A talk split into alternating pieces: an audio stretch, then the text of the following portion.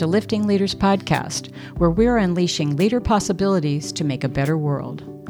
I'm Tricia Ryan, and together with Crystal Roberts, we're diving deeper into some of the complexities of the world's most critical challenges and exploring innovative ways of navigating through them. Through interviews with experts and leaders just like you, we are exploring what it takes to thrive as a leader today and examining new ways of thinking about how to creatively lead into a more equitable, socially responsible, and sustainable future. And the future starts now. Hi, Tricia. How are you doing today? Crystal, I'm doing great. How about yourself? I'm doing fantastic. The it's like so 75. Yeah. It's lovely outside. For those of you who have been listening to us, you know that we've been waiting for this day to come for so long. Oh my Yeah. gosh. The hail, I think, is is for sure behind us. I hope so. Yeah.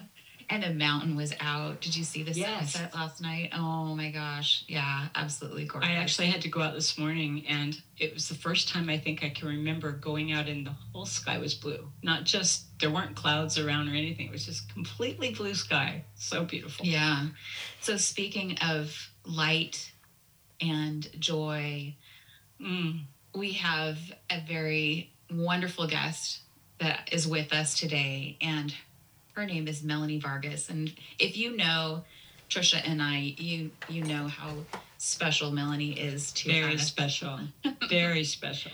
And we uh, first got to know Melanie. I first got to know Melanie through our coaching, the, the Hudson program, our coaching program back in 2018. We graduated in 2019, but we got to know each other through that. And and it's been fast friends, we're colleagues ever since. So it's been it's been wonderful. And we're going to be talking with Melanie about mental health. May is National Mental Health Awareness Month. And this is an important, really important topic, not just because of the national focus on it mm-hmm. for this month, but also it's something we need to be really focused on and thinking about all year. Right. And there have been so many things going on over the last few years that it just seems to be mounting, you know. And so I think now we really do need some some emphasis on this more than ever. Um, always we need that emphasis, but you know, if you need an official month, let's get started. Yeah, yeah. And as we think about, you know, making a better world, building a better world, this is just one of those foundational pieces. We've got to we've got to figure out a way to to tackle this really big challenge, and we're going to talk more about what that challenge is.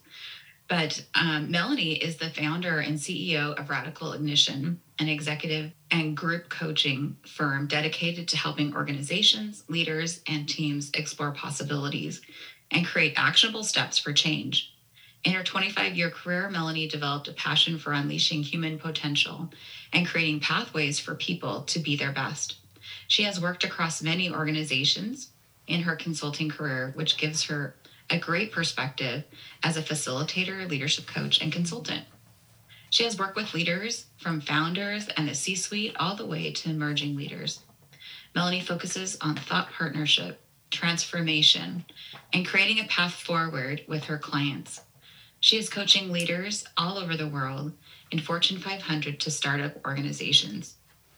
Melanie's core values are courage, compassion, and connection. And she believes that living her values allows her to show up in all areas of her life in the most authentic way possible. And I would just emphasize that authenticity. That is one of the things that I think is Melanie is your is your superpower is your authenticity to show up in a way that is you know resonant for you and and it really shines through in her personal time melanie enjoys spending time with her husband and three children so ah. welcome melanie's so glad that you can be here with us to have this really important conversation Thank you for having me. I'm excited to be here. so as we start with all of our guests tell us your story Yeah, um, I'm going to mix it up just a little because I, I think we're we're touching on a topic today that is near and dear to my heart. I think, you know, career wise, I've, you know, I, I feel like I've been fighting to get where I am today in my career. You know, I, I break it down in a third, a third, and a third. The, fir- the first third was me kind of climbing the ladder. The next third was me kind of working across lots of different companies in my consulting career to kind of just learn everything I could. And then the last third was me sort of figuring out what my inspired future is. Mm. And um, it was getting me prepared for where I am now, which is living my true purpose. And um, and I truly feel that I am. I feel like I'm doing my life's work. It's just like the best feeling in the world. And in many ways, it's it's related to what we're going to be talking about today. Um, because I feel like I'm helping leaders be their, their best selves and we're coaching the whole person. Um, and what's happening in the world is is creating a tremendous amount of stress for people today in today's world. Um, and and I have a history myself personally and also people people in my life that have had pretty severe mental health issues. So I, I have a lot of experience in that department, both with family origin and also with my daughter, who I've been through a pretty, um, you know, pretty significant journey with mental health. And so it's it's something I really care about very deeply. And you know, she's she's a Gen Z, so um, so we're going to see. You know, we we're working with Gen Zs, but we see this kind of generate generational impact of mental health. So, you know, I know we'll, we'll probably be touching on that too today. Yeah, you know, we were just talking before this that this is a really important issue, and it was important before the pandemic. Mm-hmm. We saw the growing numbers of people who are struggling with yeah. with their mental wellness and the pandemic just you know put it into overdrive mm. and i know you know you and i have been speaking with clients and t- doing some teaching around this but the generation the the people that are just coming into the workforce we just have to be open to this in a whole different way because they're really experiencing it at a totally different level than any other generation. It almost has to be i mean it, when i think about this i think about um, culture within it within an organization and how you know you have core cultures where the values are front of mind but not often do you see a part of the culture being um, putting putting care of people's mental well-being in the forefront. And it was there during the pandemic i think people learned really quickly that they had to address things like that. But but it's not necessarily a part of the culture. And mm-hmm. if it were i think that we would see more people coming in who would get help support they need rather than having to wait till they get to a point where they can't take another moment and then somebody kicks in with help and that that to me is um, it's an important distinction i think it would for me i would rather see us start looking at how do we build this into just the the normal culture you know, right. an organization the, the pro proactive yeah. or just how we how we deal with people every day yeah, yeah. we were really leaders were getting more comfortable i think mm-hmm. with talking about it during the pandemic and now at least my experience has been working with clients i feel like there's this real almost backlash or push to return to what they would consider normal which is leave your stuff at the door and we want to see you come to work like a robot without a lot of feeling and a lot of other things going on for you. Just sit down and put your head down and work. Mm-hmm. It's this idea of okay we're done with that now yeah. Yes. compartmentalize and there's a there's a a big focus on being productive and just doing more. Do yeah. More, schedule more, pack more in your schedule. Um, and let's just we're very, very focused on the bottom line. And um, this is creating um, you know, it's just, there's lots of there's lots of studies on this of, of the environment that we're creating for people and the impact on certain populations where um, the the greatest risk is is landing mostly on women and then those younger you know the people under 30 so the gen z's and um, you know those those those younger millennials are the ones that are getting hit the hardest with their mental health. Yeah. Yeah. So melanie why should leaders care about stress and burnout? Yeah. Well, one is what I just mentioned. Mm-hmm. that we're seeing, you know, those younger populations and then, you know, women that are, that are the, at the greatest risk. And, um, you know, I think uh, also it is three and um, three and 10 employees reported, this is a Gallup study, that they were feeling either very burned out very often or always at work and you know that's a significant amount of people feeling pretty pretty burned out and um, and so when we're feeling that way we're less engaged we're not happy um, you know it's this idea of like we hear about the quiet quiet quitting and this is the stuff that's at the root of it right and right. much what you were saying trisha is that if our leaders are not skilled at or don't have the tools mm-hmm. to be able to talk about mental health, which is at the root of that is talking about feelings, how people are feeling, mm-hmm. um, then this is what's happening with quiet quitting. Mm-hmm. Because then I don't feel like my my manager cares about me if they're not noticing or they don't care that this is how I'm feeling. Um, and so I just don't think that they have the right skills. And I also think there's still a tremendous it's it's still too much of a stigma. And so that's yeah. where we really need to start, you know, breaking down those walls and helping or you know, when, when you talk about having it be cultural, we still don't have the skills to be able to, to do that. Yeah, I totally agree with that. It, you know, as we're talking about this, we've my question was, you know, why should leaders care? But if we're not taking care of ourselves, if leaders aren't looking in the mirror and taking care of their own issues that they've mm-hmm. got, it's going to be almost impossible for them to reach out and be effective with anyone else. And so, you know, to me, that mental well-being goes all the way to the top of the food chain, if you will. You know, and it's it's so important right now. I think for everybody to start doing a little self-analysis or self-evaluation mm-hmm. and say, you know what, I need to talk to someone. And it's not always EAP right? EAP is a good first start, but it's it's a good first start. I mean, yeah. a good first step, if you will.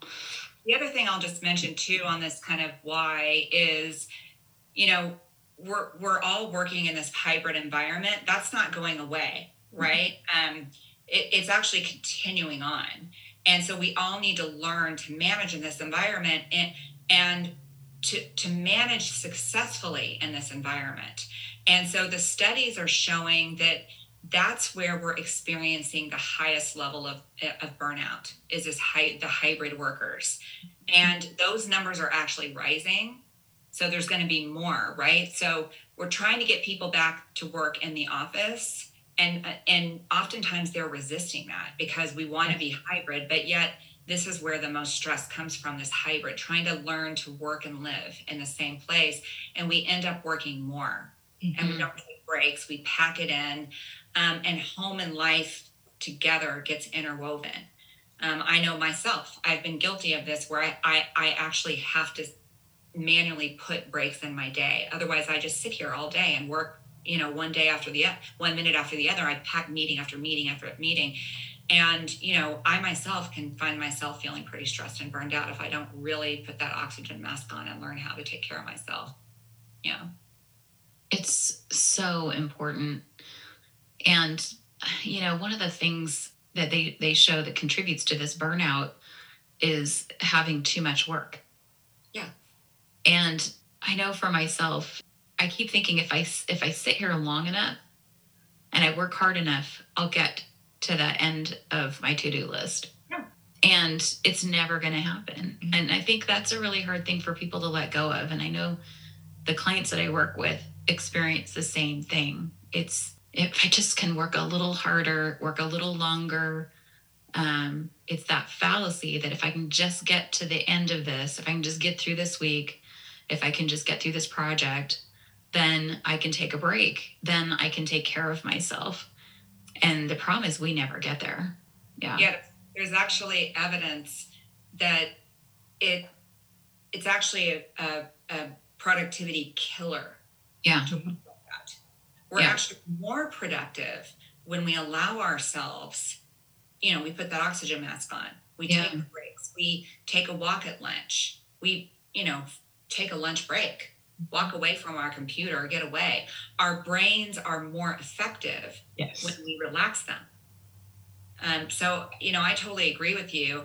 Um, you know, and we've seen, you know, particularly in that those groups like those, you know, high risk groups, the younger groups and women in particular, um, that's where they're hit the most because they're packing it in, pack it in, pack it in. And those younger groups were, you know, they were raised in that kind of high achievement mindset. You know, they had the Mhm. helicopter parents Yeah. raised with that, you know, kind of high achievement mindset. So um, it, it works against them because it's actually not true. Yeah. And so how do we undo that? You know, that comes back to leadership. That comes Yeah. back to cultural and leadership. We have to lead differently now. Yeah. Yeah. And you know, it's so interesting when with the two of you both talking about this, I was thinking what was going through my head a little bit was the fact that, you know, people that have for years come into their work thinking I only have to work this many years and then I can retire. And so they they almost put their life on hold as they're or they'll do what they need to do, but minimally take care of themselves because they're going to do that when they retire. Well, we don't, we're in a much more instant world now, right? We live, we move by terabytes, you know, and so things happen much quicker, and we don't we don't even look that far anymore because nobody can count on it, right? So now they're counting on the day. How can I get through the day? How can I get to the end of the day? Yeah. Or how can I get through the end of this next two hours because I have four meetings set, you know, and it's it is it's the pressure of performing and being right and being good and making you know adding value um, in these little short spurts that kill you you know i i know that i have a program on my computer that puts me out for focus time at least one hour a day so that i can i can have time to just regroup because otherwise six o'clock in the morning until i leave in the afternoon i'm in a meeting Yeah. yeah Yeah. Yeah. And if you're presenting to executives, the first question they're going to ask you is how can you how can we do it faster? yes Right. Faster. Um, we're doing everything faster. Mhm. And that faster mindset is, you know, it's just that is to me another productivity killer. It's like, no, we can't do it faster. right right the faster mindset is just an interesting one having been a person that's worked in technology companies so many technology companies doing it faster with speed this idea of doing everything with speed um, and are we you know are we really being effective when we're trying to do everything so quickly? It's it's causing tremendous amount of stress and burnout.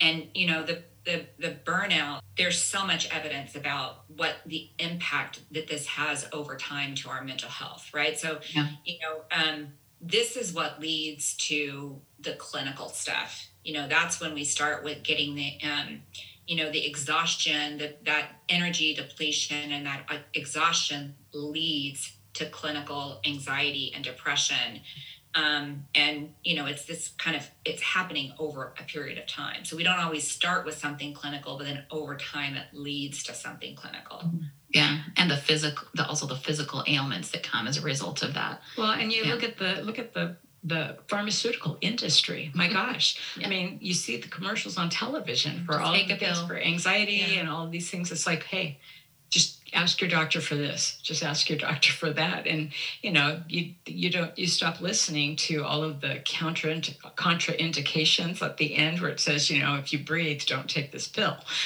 but they're just it's the next quick fix, and so it's become a part of our world culture is that you can if you're watching television or you're listening to a radio or you're or you're even looking at a, a periodical of some type you're going to find um, some kind of advertisement for anxiety medication or you know something that handle or takes care of your physical ailments as a result of anxiety it's um it's kind of i don't know to me a little bit frightening to think that that becomes the norm Yeah. And we recognize that there are definitely, those are, you know, literally life saving for for some for some people. There are some people probably that could inter we could intervene to get rid of the burnout, treat people with respect, which hopefully would then lead us not down that path. Yeah, I would Yeah. never want to say let's not have those medications. I think Yeah. they're absolutely um, essential Yeah. for a lot of people and for probably all of us at one point or another in our world, right? but I'm just the fact that everything is so readily available and that's where people will go if they're feeling stressed and stuff rather than dealing with it inside or, or having some kind of a you know inter not intervention but some kind of a chat with somebody who might be able to help them see yeah. something differently they're ready to get that quick fix. And and the quick fix is good for some people good for a lot of people. It's just not for everybody right? Yeah yeah.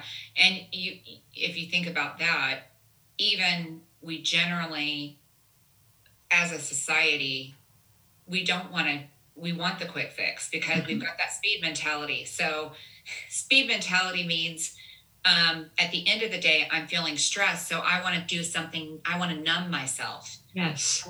Binge watch you know netflix or i'm gonna you know i might have that extra glass of wine or i'm gonna you know i'm gonna eat a bunch of chocolate or I'm going to do something that probably isn't the right thing to do because it's the quick fix. It's the easiest, quickest thing to do. And, you know, we're not doing what's right for our bodies. We're doing the quick fix, the easy fix. And, um, and, and truthfully, um, you know, it's what are we doing proactively? You know, and I like uh, the World Health organization redefined burnout. And the way they define it is that it's resulting from chronic workplace stress that hasn't been successfully managed. Oh, yeah. Yeah. If you proactively manage, and Crystal and I say you proactively and you reactively manage your stress. So it's what are you doing kind of to proactively, but also in the moment managing your stress. Very true. And you're not going to have that chronic condition. And it's the chronic stuff that leads to either mental, clinical mental issues or physical. You know, you can have chronic, um, you know, pretty chronic health problems as a result of the stress, the, the increased cortisol levels in our bodies, which frankly, I think most of us have that already from the world that we're living in and, you know, post pandemic, pandemic stress and I think everyone in the world has a little bit of PTSD from this world of uncertainty and fear that we've all been living in and constant fear. Uh, and so, you know, we all have a pretty high level of cortisol floating around in our bodies. Mm-hmm. And, yeah. you know, if we take that with all the stress that we're dealing with with work and environments, and if we're not happy in our jobs, um, it's just happening kind of chronically over and over and over again. Yeah we were, I was just having this conversation actually with with some friends about even now getting back to being in crowds is still stressful. Mm-hmm. So getting on an airplane, um, going to a concert, those sorts of things, just being with other people in larger larger groups.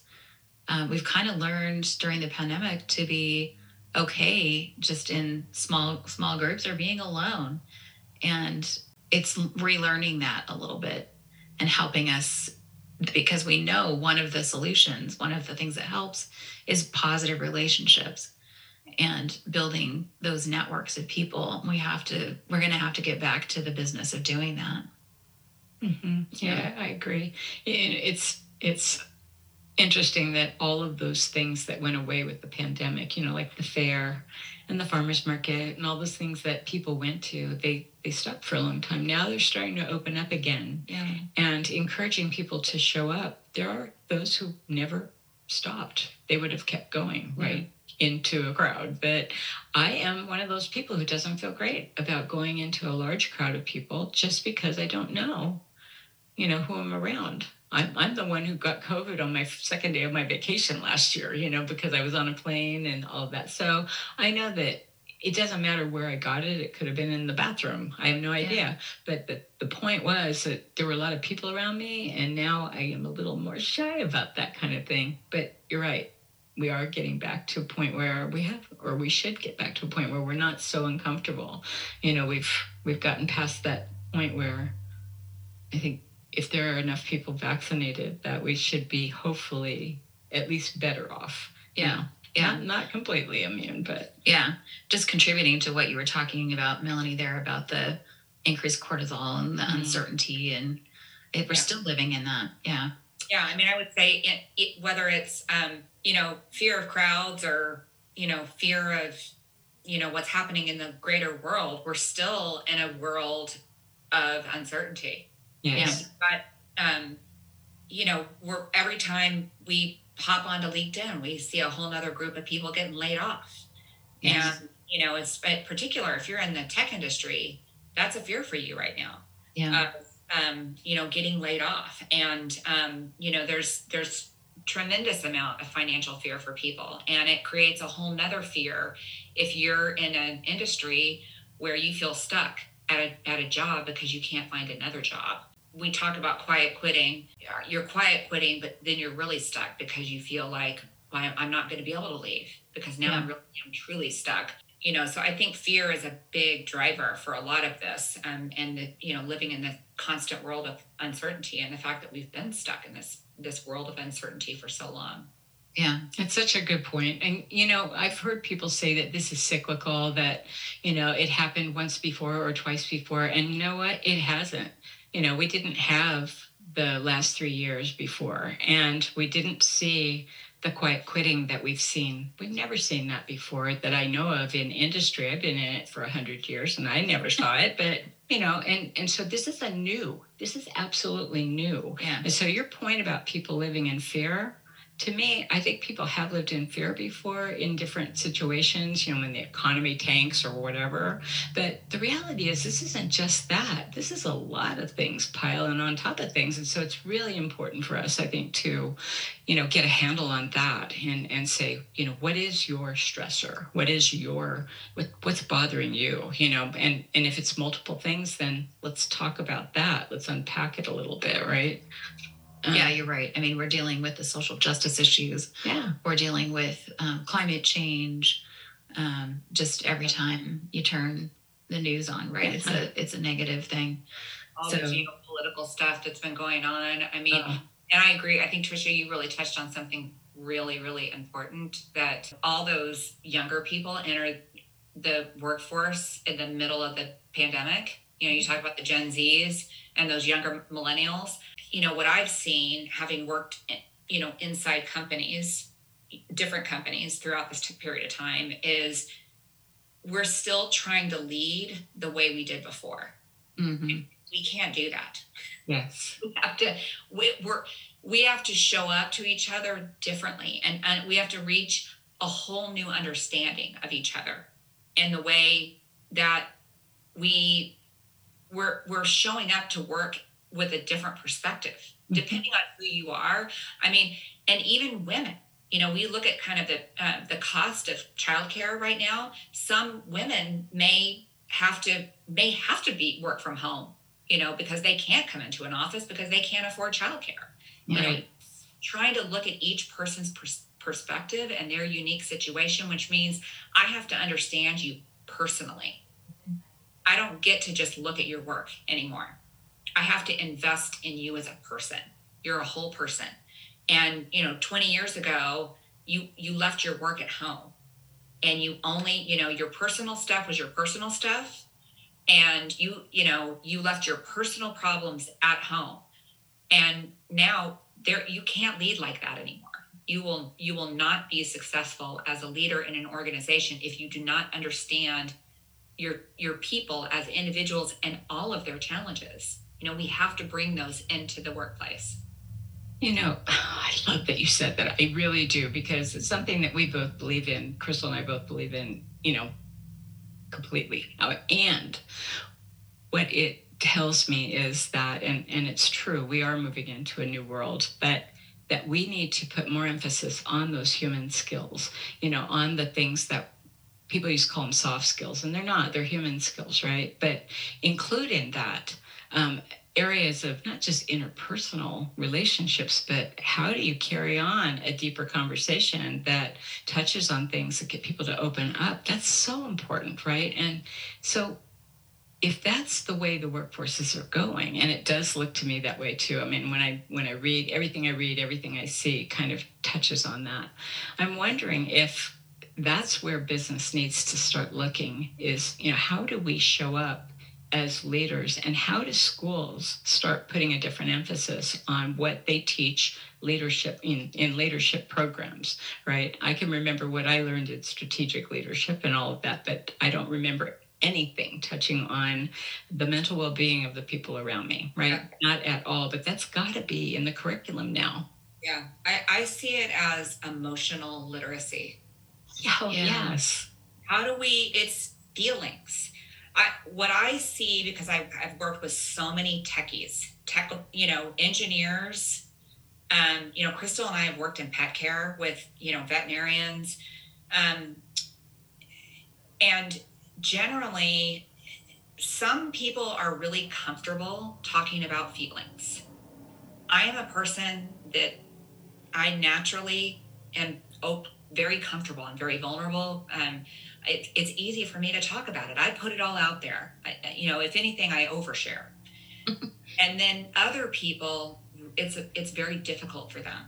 Mm-hmm. And so, it's how do we help leaders become more emotionally literate? And to me, that's I agree with you, Trisha. I think there should be a course on emotional literacy. And I, you know, to me, if you want to be effective, you know, you should take a course. If you want to be effective in your role, I mean, as in you want to be on a leadership journey, that is a prerequisite. Yeah. Yeah. Yeah. yeah. Hmm. So I think that we have uh, probably nailed that question about where do we see the greatest impact. I don't know if there was anything else you wanted to share there. Yeah, I mean, the only other thing I can think about is we definitely talked about emotional literacy, but I think also having leaders, reminding leaders about curiosity and empathy. Um, mm-hmm. You know, I I've I've told many of the leaders that I work with that empathy, in my opinion, is probably one of the most, if not the most important um, leadership skill, and it's a skill um, that you can have right now showing up with empathy and not um, i think oftentimes leaders are afraid that that's a limitation to have empathy. And i see it as a very valuable strength. So if this is a if this is a strength for anybody you know to really lean into it in your leadership and feel good about it as a strength because it's needed in the world right now. And then and then also just bringing a tremendous amount of curiosity and and asking a lot of questions is is totally fine and that you can always ask questions to your team. So those are the two things that for me are, are really really important as it relates to people's stress and what's happening at home. And the more we can do that and the more we can lean into that the, the more successful we're going to be. Yeah i love that. I think we've also talked a little bit about what's at the root of it. Is there anything else there that you would want to talk about? Yeah i think I think we covered a lot there. You know, I touched on the Gen Zs and the women. Um, you know, and I think I think that one feels pretty important to me just because I think they're the ones that have the greatest impact. And so, um, you know, if we if we unpack that a bit, uh, you know, a little bit, you know, I also think that, you know, we talked about that group. We talked about the layoffs and, you know, a lot of people being laid off, but I also think that that group as a whole um, has been has been impacted by layoffs, and so that's just going to make the fear even greater. So, you know, I think there is a tremendous amount of fear with those kind of younger younger millennials worried about what's going to happen in terms of um, layoffs and them losing their jobs. And then when you think about women, I think for that group, we're still seeing those gender inequities. And so mm-hmm. that that to me is a big concern. They get promoted less than the men do. It's been shown that women have a harder time asking for pay raises than men do. And so we still are seeing some of those pay in- inequities out there.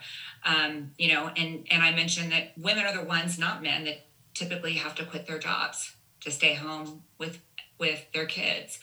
Um, so those those are the things that are big risk areas, I think, um, for the, for those particular groups. Those yeah. are the, the only other things that I would mention. Yeah, I would say, gosh, the other thing that I thought we had kind of gotten beyond this, but I just saw it the other day where the different treatment for people, whether you're a woman or a man, taking time off to take care of your kids, taking them to the doctor, school things, the things that, you know, you got to go to meet the teacher, whatever. And people so celebrate it when the fathers do it. Like, oh, what a great guy. Oh my gosh, he gets all these extra points for it. And if it's the woman, they're like, oh, she's just not dedicated. And I'm like, wait a minute, this is exactly the same situation, just two different genders. Handling the same situation. And you're penalizing this woman because of it Yeah. and celebrating the guy because he he's actually taking some of that responsibility. I I just um it was sad. It was sad for me that they that this was actually still going on. I thought, wait, I thought we'd moved beyond this. Well, Yeah. Similarly, with women taking maternity leave versus men taking paternity paternity. Yeah. And Yeah. A lot of the the bias um, in that situation too, and it's I mean it is very much alive and well those inequities. I mean, we have a long way to go. Um, Yeah. Still seeing a lot of that, and um, you know I think the pressure. It's why we're seeing you know the studies the way they are with with women feeling burnt out and stressed Yeah. Yeah. ever because we still have a long, long, long way to go.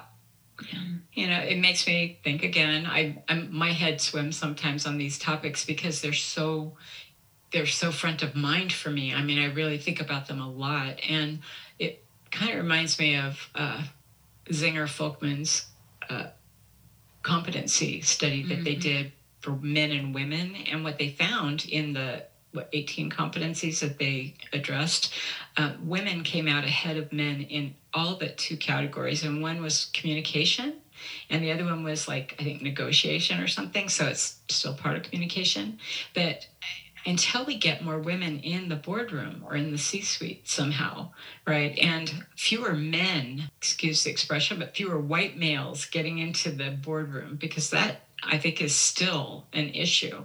Till we get women back or women in there and we start being able to utilize our voices um, at a different level, I think we're going to continue to see this. And I hope that's not the case. We have very strong women leaders out here in the world, very strong.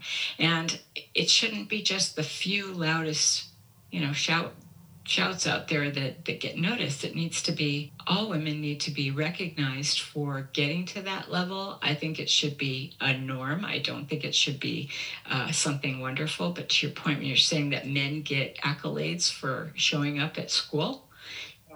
When a woman meets into the, gets into the C-suite, I notice the same thing happens in a way. It's like, wow, you got all the way into the C-suite. That is amazing. it's like, Right. you know what? I got it. I'm there. yeah, Totally agree. should be yeah, just as normal. I Just as know. normal. Yeah. All right. So he- here, here's the big question, Melanie. the million dollar question, right? What can we do about it?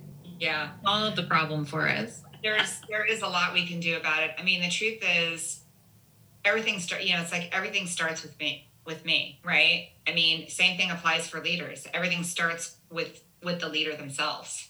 And what what can I do every day to role model myself? I look at that with my kids. Like rather than telling people this is what you should do, it's like I got to set the example. If I'm burning the candle from both ends, I can't be preaching to everybody else what they should be doing. Mm. I need a model for myself. You know, how can I have a start and stop baby steps? What's what's one thing you can do differently? You know, sometimes it's a start and stop day. You know, I having my clients put a start and a stop time on their calendar. That's all they can do. Baby steps. Maybe the next thing is you're going to put a 15 minute walk on your calendar every day. Just that alone for some of my clients is game changer. Yeah. And you can say whatever you want for that calendar invite. Yeah. I, t- I tell this story about one of my favorite leaders trying to get on her calendar. Trying to, she had this recurring meeting called shore inspections, and I and it was related to her job. Shore inspections sounded like it was, and I was like, you know, I was like, this is like the only time I. So I said, is there can I walk with you during your shore inspections? She's like laughing. She's like, that's when I go on my run. it's not really shore inspections. Perfect. Yeah. I know. It's like that's so cute. Yeah, nobody else could tell what it was. Yeah. And it sounded Nobody, yeah, nobody's gonna swoop in and put your oxygen mask on for you. Yeah. You Sure. have to do it for yourself. It's like nobody's gonna tell nobody's going to come in and say okay come on it's time to go to the gym let's you know yeah. I i have to do it myself. And so and when i do these things i am actually more energetic. I'm in a better mood at the end of the day. I get more stuff done and i feel more inspired. I'm happier. Yeah. and by the way i'm less grouchy at the end of the day which my husband is very happy about. So, you know, it's little tiny things can make a huge. Now, I could go into a lot of other things. I mean, Crystal and I teach classes around this kind of stuff that you can do, mm-hmm. but it's baby steps. Little yeah. things make a huge, huge difference. The other thing is that I personally think there are leaders that could be looking at their own personal bias around mental health I think, you know, I have seen some of that coming in. And I think, you know, that's part of growing as a leader is where do I have bias? I have some, not against mental health, but I have bias in other areas that I'm always looking at. We all do. You're not human if you don't have bias. We all have it. Every single person on the planet has it. And being able to look at that and recognize where you might have some is the first step. Yeah. And if you are afraid to be going into these areas about feelings or mental health or asking questions, you know, look at that and be willing to see like why why do I have those issues and what's at the root of that. Um, you know, and coming in, you know, again, bringing in some of that curiosity and empathy for yourself. Mm, yeah. Well, and moving that fear, you know, you, you talked about fear earlier, and that's that's what you know people are living in. But knowing that you're not going to, and I use this a lot, you're not going to melt and you're not going to internally combust if you actually look within. It just gives you more insight, right? And so it, it shouldn't hurt to look at yourself in the mirror. It shouldn't. And so that's so important. Yeah. I mean, I like um, Brene Brown's definition of vulnerability around uncertainty, risk, and emotional exposure and when we can bring that vulnerability into our leadership, we're much more well rounded. We're more respected. We're more credible. And to me, if you first are, are willing to kind of peel back the onion and look at your core, and then you're willing to do it with people on your team, you're just going to be more a more credible leader and mm-hmm. that's how you build psychological safety. And there's plenty of research out there to show you that you're if you're not building psychological safety in your team right now, that's a problem. That's how we engage people, that's how we motivate people, that's how we, you know, that's um, you know, innovation. Absence, we're yeah, not yeah. happy. Yeah. Yeah. Yeah, innovation. Yeah, I totally agree. So, we are going to move you towards something that we've got a big passion about this year. We are looking at hope questions, right? And so, we'd like to ask you. And actually, I've been wanting to ask you these questions for months. so, this is good. We got you on, we're getting you on tape this time. So, here are your questions, right? Where do you see signs of hope in the world today? Yeah. I, I mean, I, I know I've told you both before that this focus on hope is just it, I love it so much because it's something I'm really focused on personally right now is hope and joy. And, um, you know, when, when I knew you were going to ask this question, the first thing that popped into my head, which it's ironic that this is the first thing that popped in my in my head because we we touched on kind of the, these being risk areas, but I'm I actually see a lot of hope with young people, mm-hmm. and you know I have a 28 year old son who's a millennial and I have an 18 year old daughter. Um, and and I'm inspired by both of them and the kinds of you know who they are as people and the things that they're passionate about and the way they look at the world. I think the world is going to be different because of the way this age group thinks and the way they approach their problems and the way they challenge things, their convictions um, and they're so passionate about it. I just, mm. I have so much hope for what the world is going to look like. Um, I just see anytime, you know, it's like we call it, they're growing pains for a reason, right? we're we've got pain, yes, but we're gonna it's gonna be different when we get to the other side. And so I think the world is we're, we're going to see a shift, right? We're going to shift through some of this stuff. And there's still, yes, there's a lot of challenges, but change is actually really, really good. And it's going to look different another few years from now. Um, and I have a tremendous amount of hope for all of what it's going to look like on the other side. It's a little fuzzy, but I know it's going to be beautiful on the other side. Mm, I love that. So, how do you sustain hope in yourself? Yeah, um, yeah. I think for me, it's about focusing on possibilities and not challenges. And, you know, I think Crystal knows how I feel about this that those challenges are still going to come, right? And it's kind of both, it's like both and. I can live with challenges and I can be happy, joyous, and free at the same time. Because I do every day. I mean, I have some real challenges in my life. And what I've learned is that I don't have to be miserable. I can choose to be happy and hopeful in the middle of a storm. And I do that by taking action. I do it by putting the oxygen mask on that we talked about. I do it by sometimes it's just changing my perspective and taking those neg- negative thoughts and turning them into positive thoughts. And I do have control over that. So, you know, I've had to, you know, Crystal talked about relearning. Sometimes it's unlearning. Sometimes it's really taking bad habits and just getting rid of them and trying things, you know, shifting my perspective and really kind of trying to do it differently. Um, I don't know if you guys are familiar with Shane Lopez, the Gallup scientist guy that studies hope. He he has a quote that's something along the lines of the belief the future will be better than the present, coupled with the belief that you have the power to make it make it so. Mm, so the future is going to be better, but we have the power to yeah. make it that way. Yeah. It's like believe that every person really does make a difference. Our actions and what we say and how we inspire others actually really does make a difference, just like your podcast is making a difference and giving helping people to see things in a different way. You know, that's also very Marcus Buckingham. Mm-hmm. He loves that too, you know, unlearn and learn new ways of yeah. looking at things, right? So, Melanie, how do you engage or inspire others to be hopeful? Yeah, I mean, I think a lot of it, you know, kind of echoes what I just said. Mm-hmm. Yeah. Is I do it, I feel like I do it in my coaching.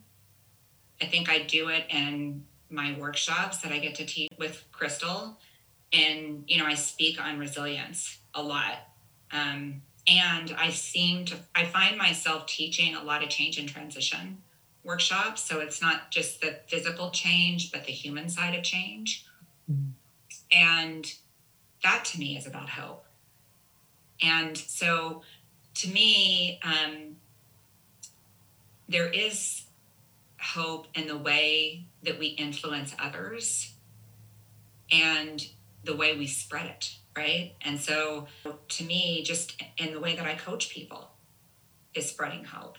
The way I parent my kids, because believe me, they can be really negative sometimes. They're teenagers. Um, and so that to me is just the more people I can touch and the more people I can talk to and the more hopeful I can behave day to day. And I have to remember that when I get in my own negativity spiral. It's beautiful. And oh, thank that. you. Last question. Looking forward, what are you really excited about? Yeah, I, you know, I think you guys already know I just entered a new phase yeah. in my career and my life. And I'm the most comfortable that I've ever been mm-hmm. in my life. It's it's such a cool place to be. I've never been more clear and more secure than I am right now in this moment. It's you know, and I'm not worried at all for the future. I have no fear. It's the weirdest thing. When I first launched the company, it was right before COVID and I was I felt nothing but fear. I had financial fear. I had you know what ifs. What if I don't have enough business? And what if right now I have nothing but hope and joy. And and so and but it's like a bun I'm thinking abundance. And so things are kind of just happening naturally. Like business is happening naturally, clients are coming in naturally. And I truly believe that to be true that if you just complete and I've told clients this, what would this situation look like if you took fear completely out of the, off the table? Like if it just like you had no fear, how would you feel about this situation if just fear was gone? And it's true that if you just take fear away and there's no fear at all, everything feels completely different now. It's like, wow, that was mm-hmm. such a heavy phase that I was in because I was so bogged down, worried about stuff that never even happened. The stuff that I was worried about never happened. So what a waste of time and energy. So I don't know. I was that was a long-winded answer to your question, but I have nothing but excitement for the future because there's no there's zero fear. I don't know how I did it, by the way. It just happened. Took me a lot of years to get here. so I have no words of wisdom for you. no, but you know, I think there are a lot of people listening to this podcast who are going to take that as inspiration. Yeah. You know, because we all try to get to a point that's like that, you know, where we can look at the world and everything is a possibility. Everything is exciting. Everything is new and different. And I love that you're there. I I do see a new Melanie. You know, from the last time I saw you, I think, you know, we're talking about stress levels, I think you were at a, a pretty high stress level, right? right? But look at you now. I mean, to me, it's like there's this whole new radiance, and I'm so excited for the future of your business and for you. And I can't wait to see what's going to happen with it. It's going to be amazing. Yeah, it's freedom. What this is reminding me of is a it was a Netflix special. Uh, had Oprah Winfrey and Michelle Obama and it's called The Light We Carry. And she just uh, wrote a book, maybe it's been a year ago. She wrote it during the pandemic, actually. Michelle Obama wrote the book during the pandemic. And then she was doing a, a, a book tour, and this was the, they did the Netflix series off of the last one. And she was talking about loving being in her 50s. That this was as much as she, you know, has loved all the chapters of her life, being in her 50s, and Oprah actually was agreeing with her. It's like when you get to this point in your life, 50 and beyond, you're the most secure in who you are. You you have a lot of wisdom to yeah, share. It's true. And and confidence and you care less about what other people think and so I can't help but think, you know, we talk about these chapters in Hudson, we talk about chapters in life that as we enter our 50s and beyond, for women, it is an interesting time in life because we we do have a lot of wisdom to share. We have a lot of confidence and we do care less about what people think about us, which means that we don't have that same level of fear that you were just talking about, Melanie. Like we're not so dependent on everybody else's opinion of us in order for us to feel good. It's like we can just feel good. Yes. Yeah. You know, there's a um there's an old belief and it's a Celtic belief that there are three phases of a woman's life and one is to be the maiden the child and the young maiden. Next is to be the mother, and last is to be the crone. And I remember thinking the word crone was so negative all my life until I got to be one. and now I love it because that's exactly what it means. The crone is the person who has come into their own, they've gotten centered in their world, they have the wisdom of growing through a lot of things that built their resilience and makes them the person who is the advisor in a lot of things. So it's that's pretty cool. Yeah. So a little synergy going on in, going on in your life there, maybe. yeah. So thank you so much for for joining us today, Melanie. I loved this conversation. Um, we got to talk about the sort of real issues that are going on, but also the hope um, and and the action that people can actually take to to really lead in a little bit different way, which is showing up in a way that is going to help people create that psychological safety for their teams um, and their organizations and increase mental mental wellness. Lots of hope. Yeah. Lots of hope. Thank you so much for being with us. This was just such a pleasure. You're delightful, as always. Thank you. Thank you. Well, that was fun. Did you enjoy it? That was amazing. I really loved that conversation with Melanie. And I have worked with her quite a bit, know her quite well. And it was fun to see her in this light as being our guest on the the podcast and I learned so much from her. I have had only the pleasure of being with her for a couple of retreats that we've been to and and a and a training class that we did a long time ago. But it is um, it's always such a pleasure to have her here because she's so down to earth. She's she's so grounded in so many different ways and it's nice to have that conversation with somebody who has done that self work, a lot of that Yeah. self work. Yeah. Yep. That lived experience, right? Exactly. Yeah. So let's keep that conversation going, shall we? If you have questions or comments about the show, you can find us on all our social media channels at lifting underscore leaders. There are so many exceptional podcasts coming up, more with fantastic guests. So be sure to subscribe to our podcast on Apple Podcast or wherever you listen. If you know someone who would find this episode inspiring, share it with them. Text them, email them, and take a screenshot and share it in your Instagram and tag us at lifting underscore leaders. If you'd like to know more about us, our guests, or the show, please go to our website at liftingleaderspodcast.com. You'll find show notes there as well.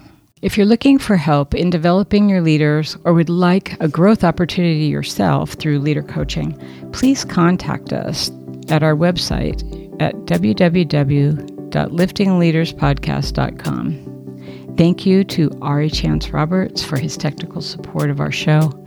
Lastly, please subscribe to our podcast. It's free. Crystal, thank you so much.